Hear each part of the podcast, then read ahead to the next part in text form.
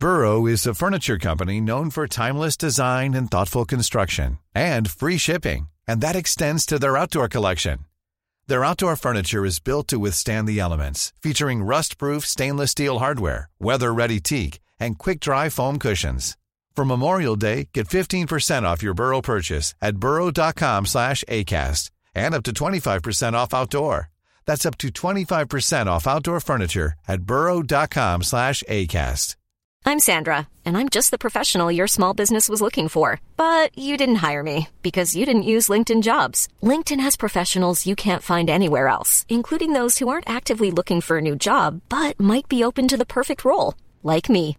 In a given month, over 70% of LinkedIn users don't visit other leading job sites. So if you're not looking on LinkedIn, you'll miss out on great candidates, like Sandra. Start hiring professionals like a professional. Post your free job on linkedin.com/people today. Hello, and welcome to The Other Half. Episode 1.13, Agrippina Minor, In Want of a Husband. Last week, we left Agrippina on her lonely island exile, after her plot to overthrow her brother, the mad, bad Emperor Caligula, had been exposed. This week, we shall see what she did when she was finally freed. But before we get going, I'd like to thank my new Patreon supporters, Leanne, George, Catherine, and Amanda. I've been recording out of order quite a bit recently, so apologies if you've been waiting a bit for your thanks. But rest assured, your generous contribution will always be greatly received. You are awesome. If you too would like to be recognised for your levels of awesome, then head on over to patreon.com/theotherhalfpodcast. If you're new to the show, welcome. To the rest of you, welcome back.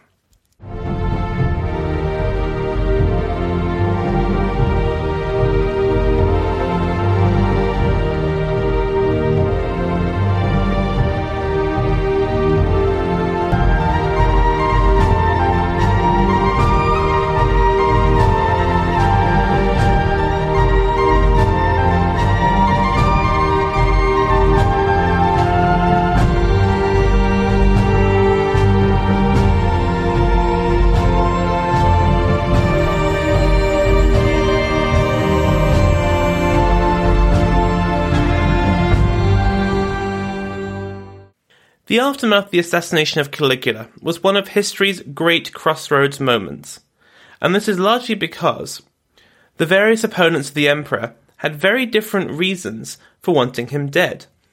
For much of the senatorial elite, this was the moment where the Senate would finally hit back against the increasingly tyrannical Principate and turn back the tide of power that was sweeping inexorably away from them. The consuls of the moment assembled the august body and demanded the end of the imperial dynasty that had been started by Augustus, the destruction of the temples to the Caesars, and some even demanded the repeal of every piece of legislation that they had ever passed. But the assassins of Caligula had, for the most part, not acted out of pure republican virtue. The ringleaders, in fact, had mostly acted in self-defence, taking the emperor out before he had the opportunity to add them to the growing list of traitors. Now that they had accomplished this, their main goal was to ensure that they achieved immunity from punishment. They would never be able to achieve that if power was returned to the Senate, a famously corrupt body filled with enemies. No. They needed to find a new emperor, one whom they could control, someone who was, conveniently enough, safely in their custody. One of my favourite shows is an old British political sitcom slash satire called Yes Minister, and it's broadly about two people: Jim Hacker, a likeable yet inexperienced and not entirely competent government minister, and the head civil servant in his department, Sir Humphrey Appleby, who frustrates, blocks him at every turn, seeking to keep things as they are. I'm not really doing it justice here, trust me, it's brilliant and hilarious. Anyway, why am I telling you this? What's it got to do with Claudius? Well, in one episode, Sir Humphrey and his old boss are discussing who should replace the recently resigned Prime Minister, and their discussion reminds me very much of what must have been going through the minds of Caligula's assassins when they found his uncle Claudius hiding behind that curtain. So we're looking for a compromise candidate. Malleable, flexible, likable, no firm opinion, no bright idea, not intellectually committed, without the strength of purpose to change anything. Someone who you know can be manipulated, professionally guided. And leave the business of government in the hands of the experts.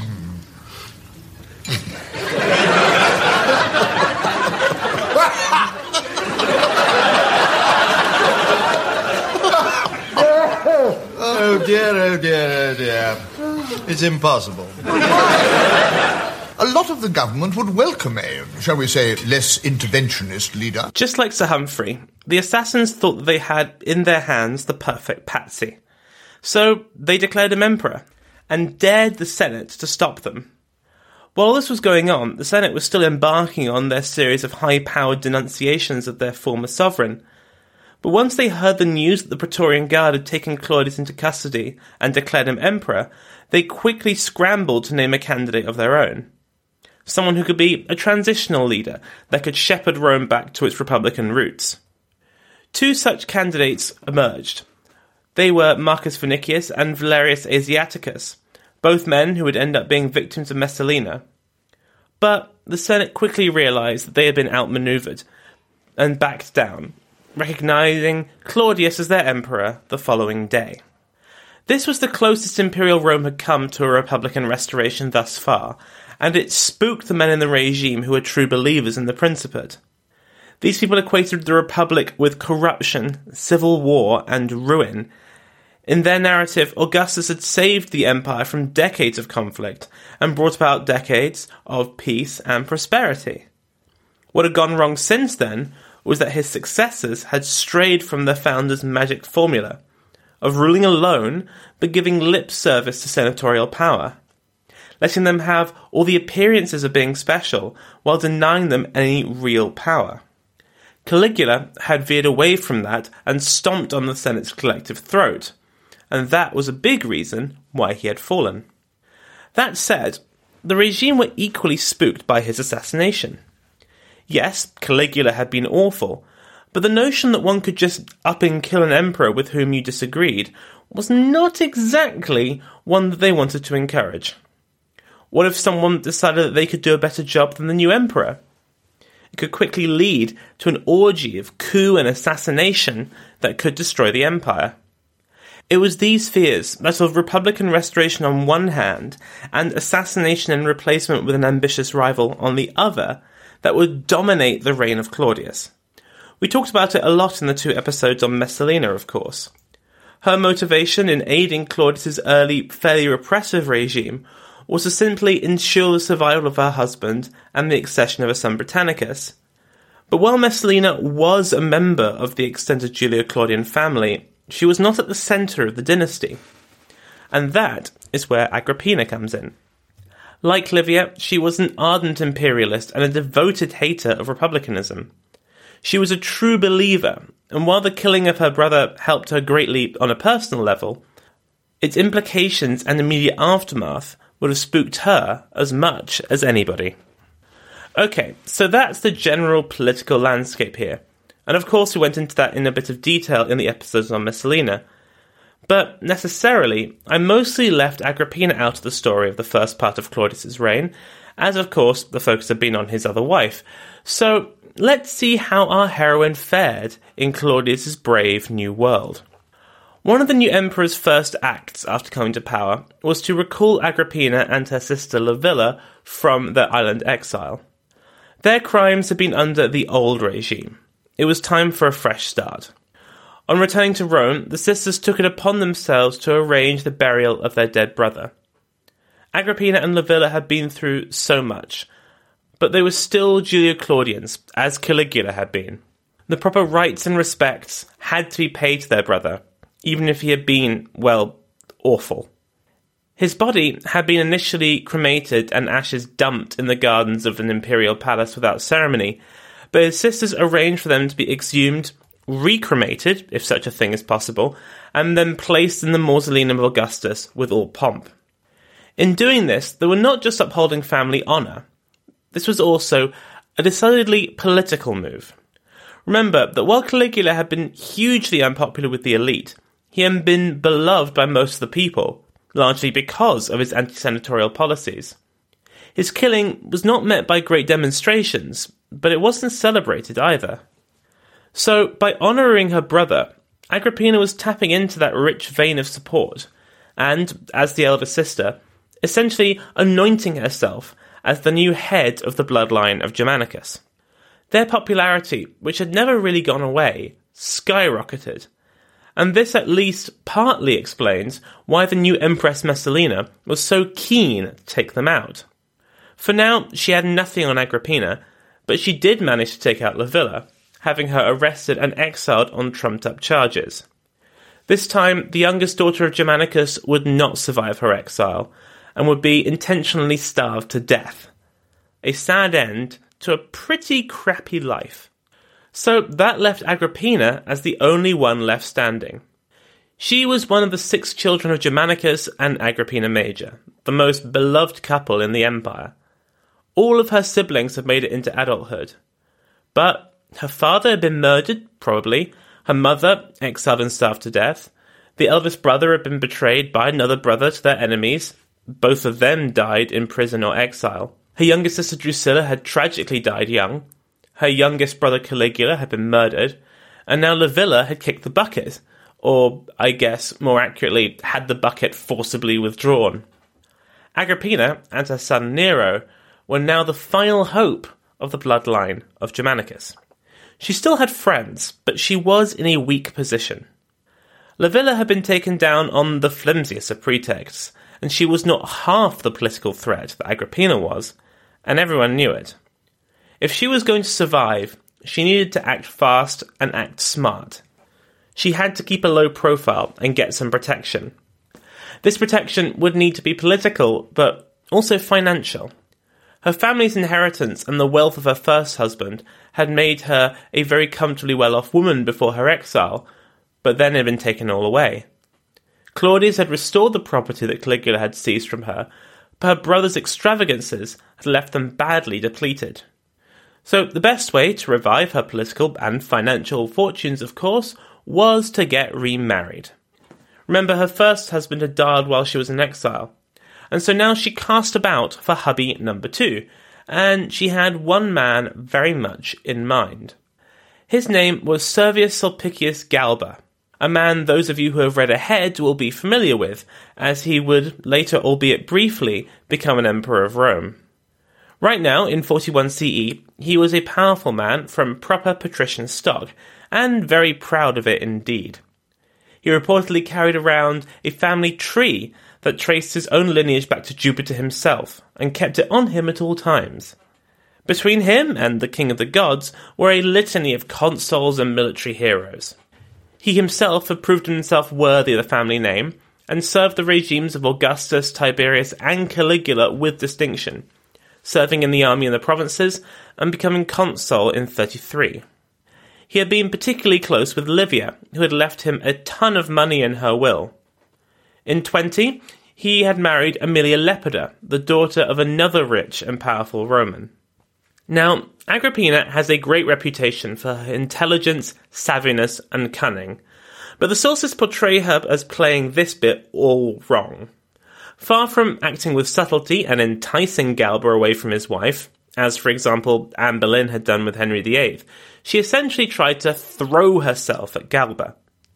Suetonius writes that Agrippina, quote, set her cap for Galba so obviously that, even before the death of his wife, Lepida's mother scolded her roundly before a company of matrons, and went so far as to slap her.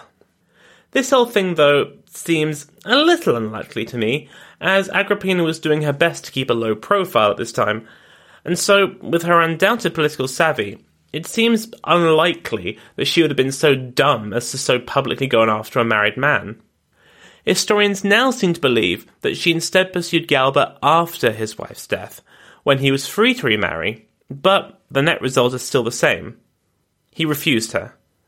A marriage with Agrippina would, in normal circumstances, be a good move given her lineage, but Galba was not a noted risk-taker. Marrying her would risk great danger, along with the possible rewards, and so he passed her up.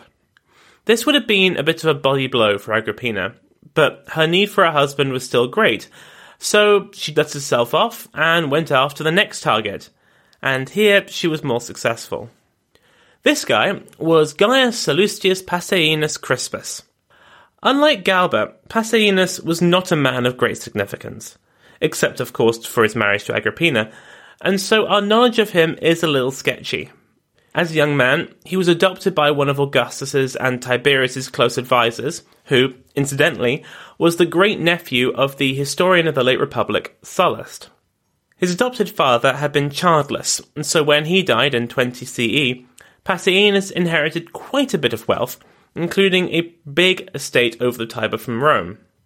He was famed as an excellent public speaker, a highly prized skill in ancient Rome, and his speeches were recorded and remembered even decades later. He rose to the rank of consul twice, and even had a statue erected to him in the Forum. Between those two consulships, the final of which was in 44, he had been governor of the rich province of Asia, and had been noted for his generosity while over there. One historian that I have read describes him as, quote, "a man of letters, a wit, with a sometimes cruel but always clever tongue," which I think sums him up rather well.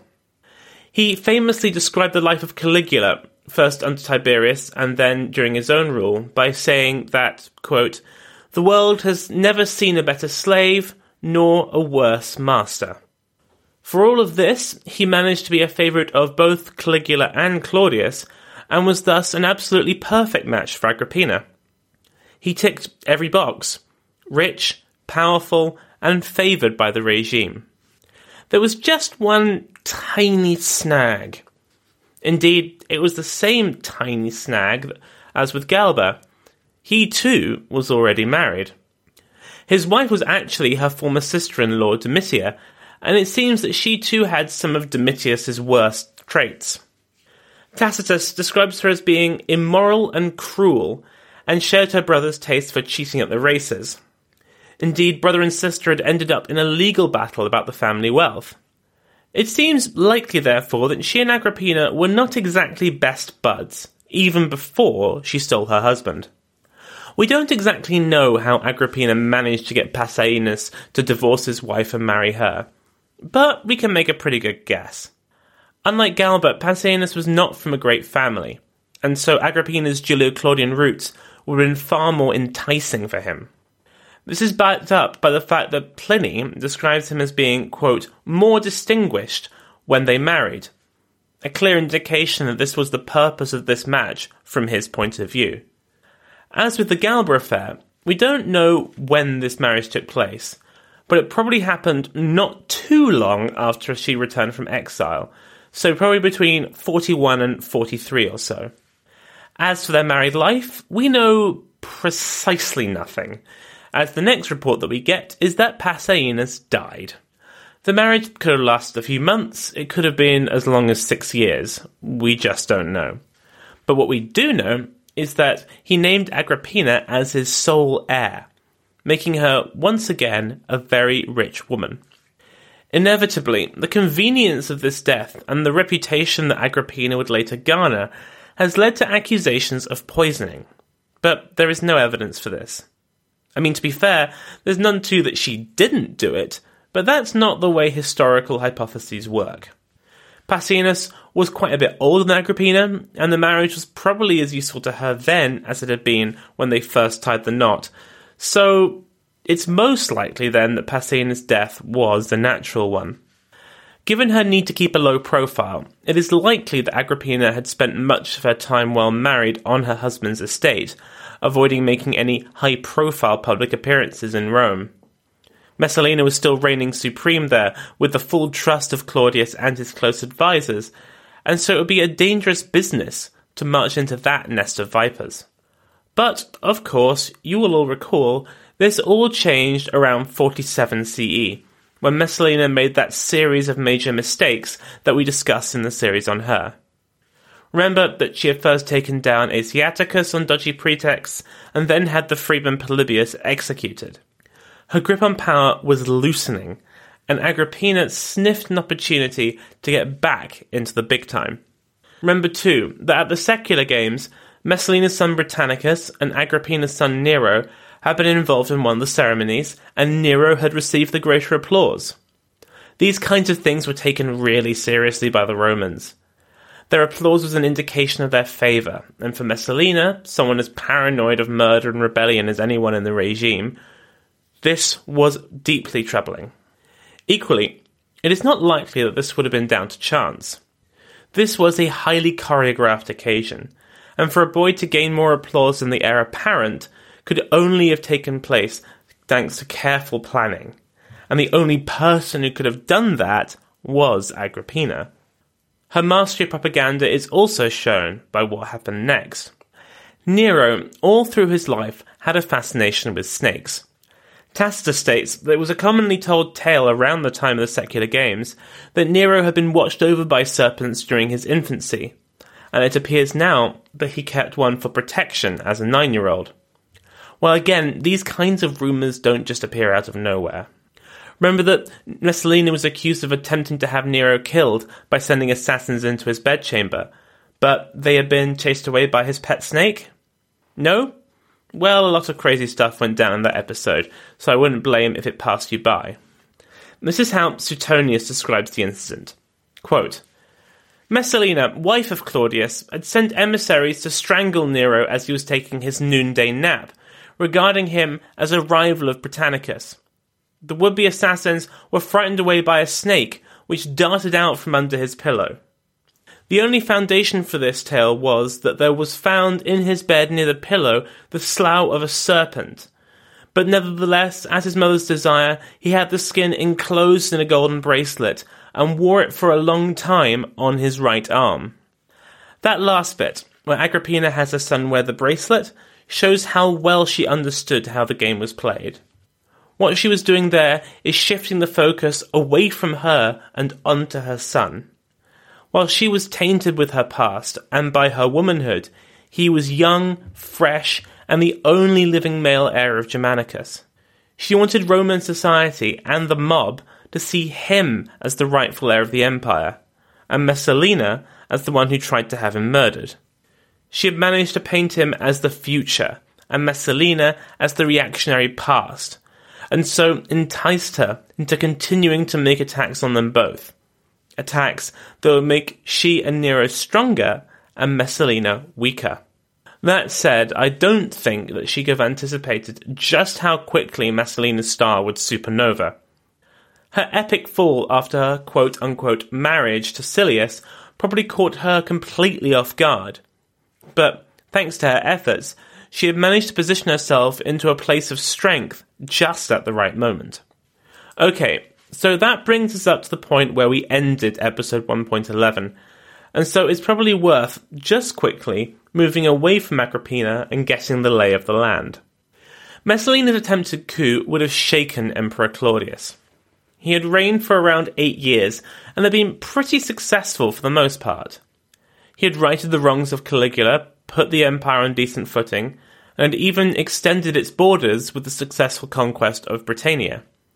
But the same fears and threats that had been present at the start of his reign, the ones that I went through at the start of the episode, were still present. His physical tics and handicaps meant that he just wasn't taken very seriously, despite those achievements, and so danger was ever present. Through it all, he had at least been able to count on the support of his freedmen and his wife, but now his wife had betrayed him. Who would be next? Ironically, his position was not all that different from the one that Agrippina had found herself in when Claudius had recalled her from exile and then banished her sister. He joked to his Praetorian guard that he had forsworn women, and that if he ever suggested marrying anyone else, they had position to kill him, but that was just talk. It was clear that he needed another marriage. The Emperor of Rome, the most powerful man in the world, needed a wife to help protect him. Someone with allies strong enough to keep the dark forces at bay. And there was no time to spare. But it was not just him that had skin in this game. The people charged with drawing up a short list of potential wives were his freedmen, and they weren't going to choose dispassionately. Remember, these freedmen were former slaves who now ran the imperial government and administration, and were trusted with far more power by Claudius than the senatorial class. Each of them jostled for power and attention, keenly aware that the one most in imperial favour would gain the best rewards. The most powerful freedmen at this time were Callistus, the head of the Justice and Law Department, Pallas, the head of the Treasury, and of course our old friend Narcissus, Claudius' secretary and Messalina's former favourite, who had betrayed her to Claudius when it became clear that she was going to fall and likely take him down with her.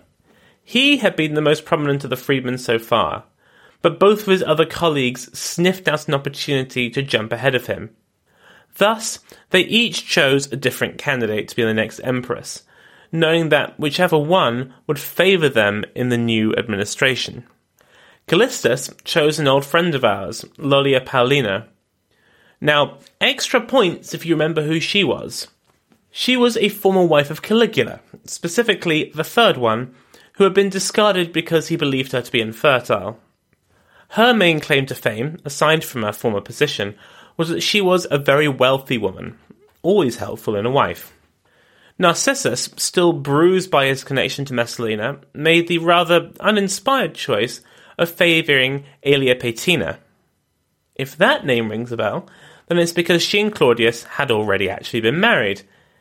She had been his second wife, and had given birth to his daughter Claudia Antonia. They had divorced for political reasons during the reign of Caligula, but that was all in the past now. She would be the most frictionless candidate. They already knew and liked each other, she was not known to cause trouble, and she even had a stepson who might be able to step in as heir until Britannicus came of age. Pallas was the one who pushed Agrippina, and it was for all the reasons that you would expect. She was a Julio-Claudian, the daughter of Germanicus, a direct descendant of Augustus. There was literally no nobler woman in the empire than her. The sources report that Claudius was completely torn apart by this decision, pulled hither and thither. So he called the three freedmen in for a round-table discussion to help settle it once and for all. This was all reported by Tacitus, and I will quote from his account. He says that Narcissus went first, and that he, quote, dwelt on the marriage of years gone by, on the tie of offspring, for Paetina was the mother of Antonia, and on the advantage of excluding a new element from his household, by the return of a wife to whom he was accustomed, and who would assuredly not look with a stepmother's animosity on Britannicus and Octavia, who were next in affections to her own children. Callistus argued that she was compromised by her long separation, and that, were she to be taken back, she would be supercilious on the strength of it. It would be far better to introduce Lollia, for, as she had no children of her own, she would be free from jealousy, and would take the place from mother towards her stepchildren. Pallas again selected Agrippina for special commendation, because she would bring with her Germanicus's grandson, who was thoroughly worthy of imperial rank, the scion of a noble house, and a link to unite the descendants of the Claudian family. He hoped that a woman who was the mother of many children and still in the freshness of youth would not carry off the grandeur of the Caesars to some other house. This advice prevailed, backed up as it was by Agrippina's charms. On the pretext of her relationship, she paid frequent visits to her uncle, and so won his heart, that she was preferred to others, and though not yet his wife, already possessed a wife's power. Whether such a debate actually happened, or whether this is all just highly convenient exposition, is unknown. But the fact is that Agrippina likely had this sewn up already, and she had so many advantages. As Pallas is reported to have said, she was a pure-blood Julian, directly descended from Augustus, and so marrying Claudius would unite the family bloodlines once again. This would reduce the threat of a coup from inside the family, and would also negate the risk of some upstart entering into it at the highest level. She also brought with her the heir to Germanicus, not only a great public relations boost, but also a helpful spare in case anything should happen to Britannicus. She and Claudius also shared a common worldview. They were arch-imperialists, believing that the empire's great strength lay in the stability and unity of the Julio-Claudian dynasty. Anything else would lead to division and ruin. They viewed themselves as the heirs of Augustus and Livia in every way, and now was their chance to rule like them. For Agrippina, of course, this was the absolute ideal match. She needed someone rich and influential to help protect her from attacks by powerful enemies. Well, she was now poised to marry the Emperor of Rome. There was no one better to do that. Her other priority, of course, was to promote her son Nero, and to give him the best possible future that she could. Like her mother, she believed her family had been cheated out of the imperial crown when Germanicus had been killed. As the mother of his only male heir, she saw it as her duty to ensure that he was added to the imperial succession plans, and this was the perfect opportunity. But there's always a snag, and you've likely already picked up on this. Claudius and Agrippina were related. Now, of course, Julio-Claudians marrying each other is hardly news. It had been their pattern from the very beginning. But this was different, as this was not the marriage of cousins. No, this was an uncle marrying his niece, which, even for the Romans, was gross. In fact, it was more than that, it was against the law.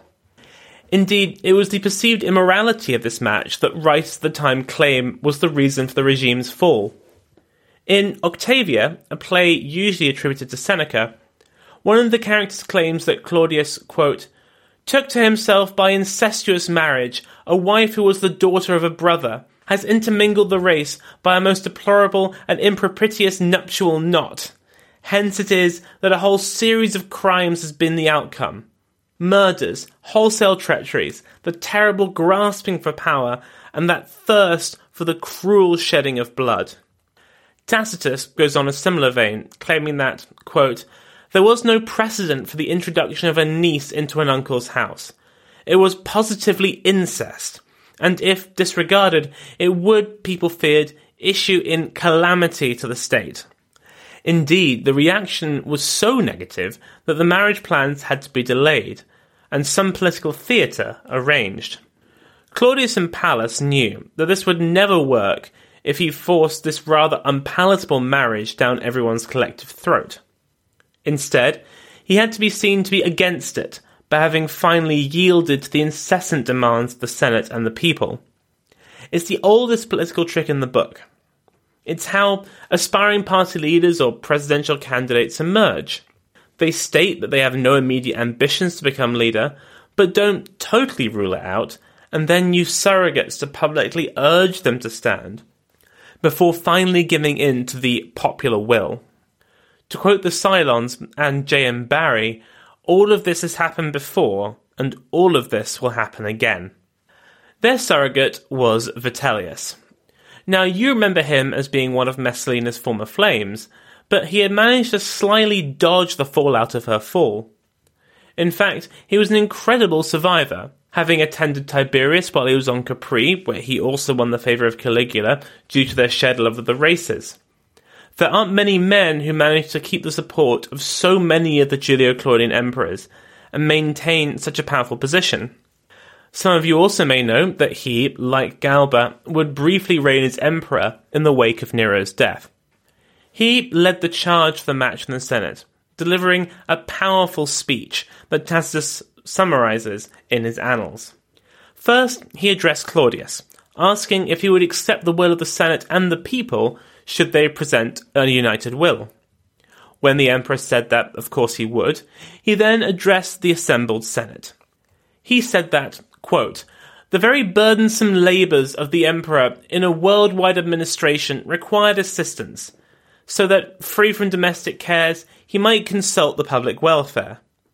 How again could there be a more virtuous relief for the mind of an imperial censor than the taking of a wife to share his prosperity and his troubles, in whom he might entrust his inmost thoughts and the care of his young children, unused as he was to luxury and pleasure, and want from his earliest youth to obey the laws.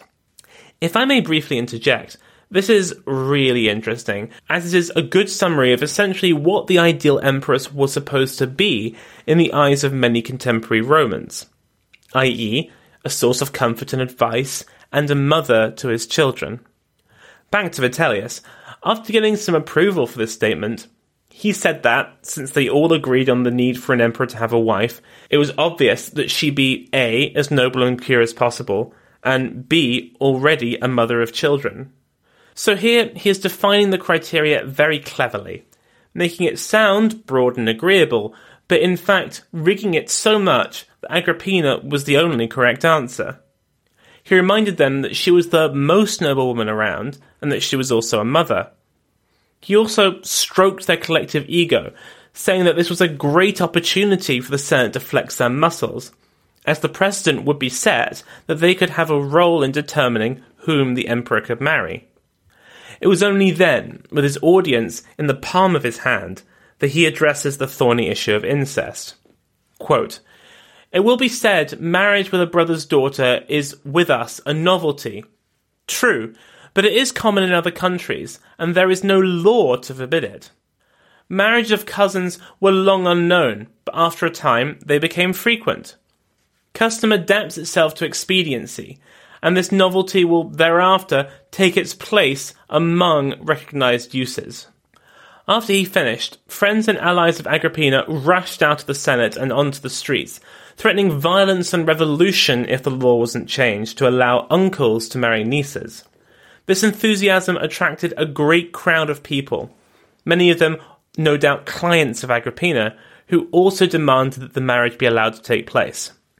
At the expedient moment, Claudius came down and met the throng, and made a great show of listening to their arguments. Then he and the senators returned to the chamber, whereupon he formally moved that the law be changed, allowing a man to marry his brother's daughter. The law passed. Indeed, it would remain on the books for 300 years, repealed only after the Christianization of the empire.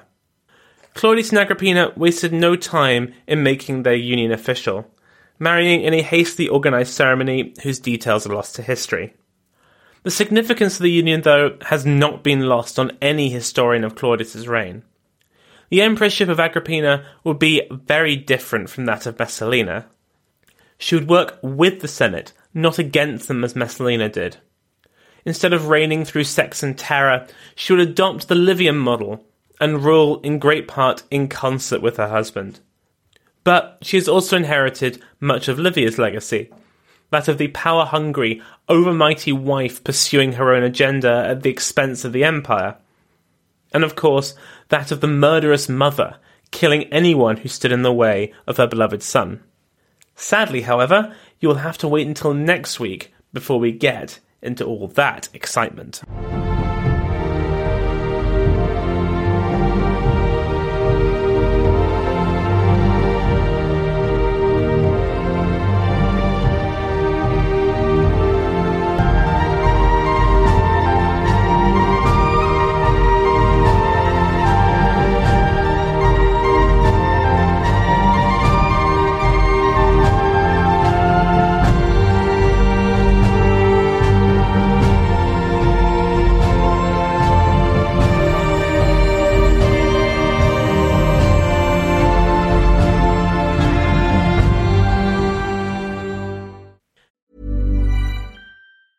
Planning for your next trip? Elevate your travel style with Quince. Quince has all the jet-setting essentials you'll want for your next getaway, like European linen, premium luggage options, buttery soft Italian leather bags, and so much more. And is all priced at 50 to 80% less than similar brands. Plus, Quince only works with factories that use safe and ethical manufacturing practices. Pack your bags with high-quality essentials you'll be wearing for vacations to come with Quince. Go to quince.com/pack for free shipping and 365-day returns.